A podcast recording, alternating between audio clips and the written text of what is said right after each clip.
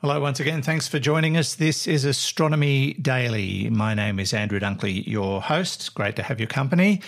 Uh, and every day we give you uh, the latest news in astronomy and space science. And joining me, as always, is Halley.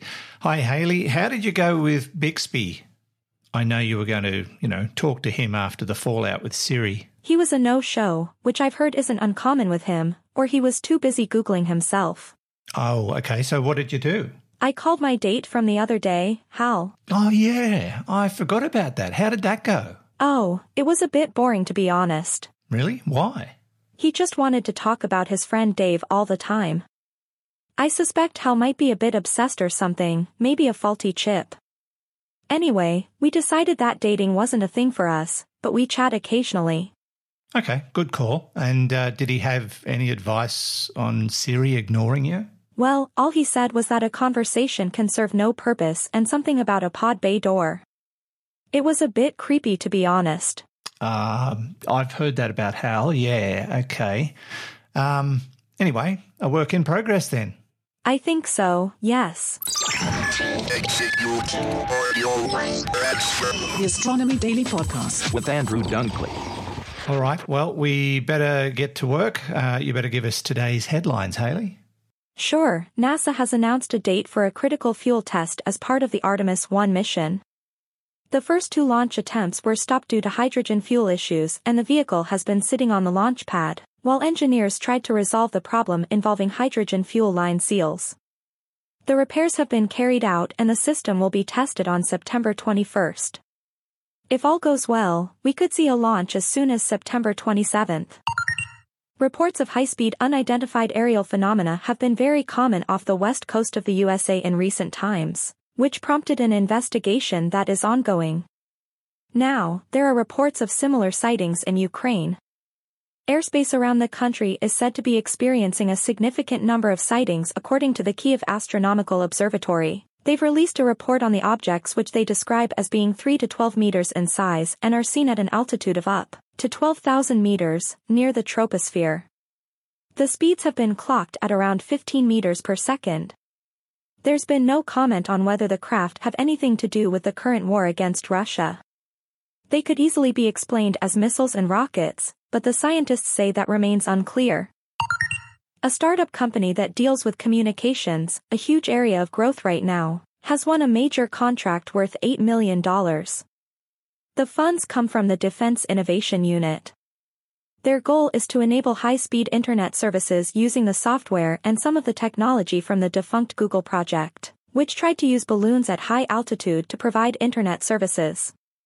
Aalyria plans to use laser technology via a software system that could see them able to span vast areas, regardless of the terrain. And, they've hired some heavy hitters to make it happen with former executives coming in from Google, Lockheed Martin, Amazon, NASA, and many more. Their service will ultimately be made available to the military and the public, if they're successful. The University of Arizona has become the first member of a new academic enterprises engagement program, with the United States Space Command. The AE will train a workforce for future space programs, which includes national security. The university is ranked number one in the areas of astronomy and astrophysics and fifth in physical sciences and is seen as a logical partner in this program. Arizona is also seen as a major growth area in space science with many research projects and education programs currently running in the state. Finally, Andrew, we go to Mars, maybe with a push to send humans to the red planet. The mission is still only in the idea phase, but most agree that planning must start very soon so that a serious attempt can be launched. NASA has been workshopping concepts for missions to the moon so it can be used as a springboard for a Mars mission. The goal is to achieve long-term human programs to Mars but before that can happen, there needs to be a solid bedrock of science, planning and development of robotic technology for, not only one mission, but many in the years ahead. And that's the latest news Andrew.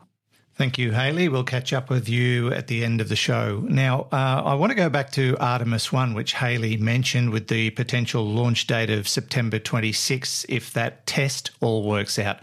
Well, it seems there's a little bit more to consider before that could be an absolute go.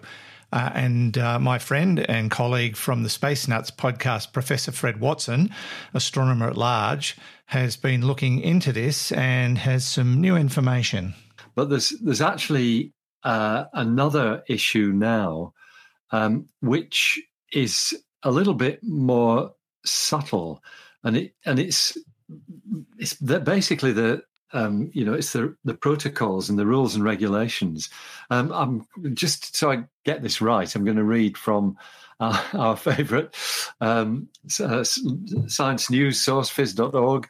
Uh, they've got an article about this on there, which uh, went up uh, a couple of days ago, yesterday, I think, um, and they're saying NASA's targeting September 27th as the earliest possible date. Uh, this is a blog post from NASA. Hmm. Uh, but apparently, this date depends, and I'm quoting here, on engineering teams successfully carrying out a test to fuel up the Space Launch System rocket, which we know about, and receive a waiver to avoid retesting batteries on an emergency flight system that is used to destroy the rocket if it strays from its designated range. Oh. If it does, if it does not receive the waiver, the rocket will have to be wheeled back to its assembly building, pushing the time back, timeline back several weeks. Oh my goodness! Yeah, so uh, it could be. So what we've got at the moment is the possibility of a 70-minute launch window on September the 27th, with a splashdown then on November 5th. Uh, of the uncrewed Orion capsule. Yeah. Um, uh, but if that doesn't work, the next uh, window is October the 2nd. So um, you can see there's plenty of opportunities, but um, but they come in steps. They don't, they, you know, it's not just oh, it's all ready to go now. We'll press the button. Yeah, um, it's all about launch windows, which we've talked about before, Andrew. Professor Fred Watson, astronomer at large, uh, my partner in crime on the Space Nuts podcast, and you can catch more on that particular story on the next episode of Space Nuts, which should be out soon. Now, uh, the James Webb Space Telescope is continuously in the news for all the right reasons, and the latest is that it has captured a very detailed image of the inner region of the Orion Nebula, about 1,350 light years from Earth. These images have only just been released, and they were studied by an international group including researchers from Western University, and they say they are blown away by what they describe as breathtaking images of the Orion Nebula. And this is a nebula uh, that has, um, it's described as a stellar nursery. This is a project that started in 2017 and they've been waiting all these years to to get the images they needed to do the study. Uh, now, when you compare the images uh, of James Webb with Hubble, it is gobsmackingly different. The the new images are outstanding. Uh, these observations, they say, allow us to better understand how massive stars transform the gas and dust clouds in which they are born. And massive young stars emit large quantities of ultraviolet radiation directly into the native cloud that still surrounds them, and this challenges the physical shape of the cloud as well as its chemical makeup. How precisely this works and how it affects further star and planet formation is not yet well known. The new images uh, released yesterday reveal numerous spectacular structures inside the nebula down to scales comparable to the size of our solar system. Quite amazing.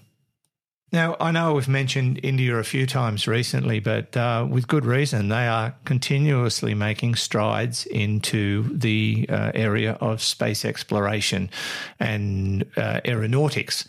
Space flight. Don't know if you've heard of them. They're a leading global launch provider.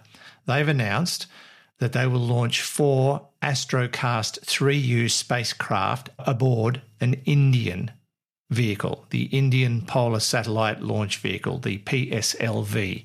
Uh, that's a mission that's uh, under a commercial arrangement with New Space India Limited, and that mission is scheduled for October.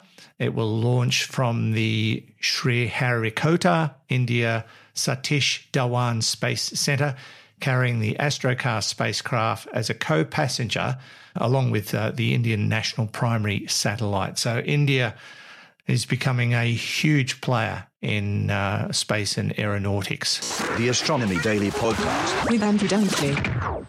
This is interesting. Uh, astronomers have announced that uh, massive stars don't always create their own planets. Sometimes they steal them from somewhere else. Astronomers uh, discovered that uh, there are Jupiter sized planets uh, orbiting at significant distances from giant stars. Now, how these stars ended up with such huge planets in such extreme orbits has been the subject of the study. And uh, the researchers propose that the answer is probably that the stars stole the planets from the next door neighbours. Mm.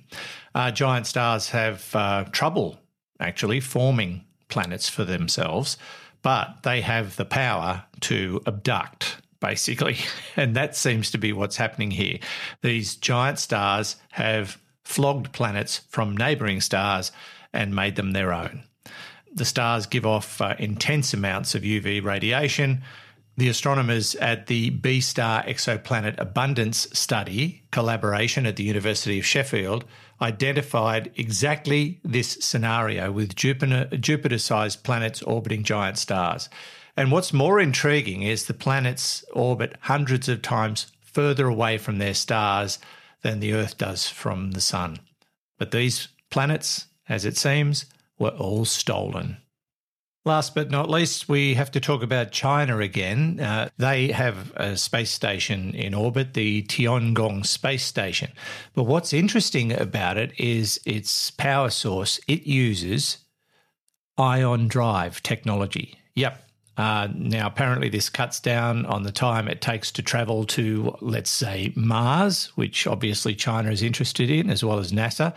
It also reduces the amount of fuel needed for the trip, uh, according to a report in the South China Morning Post.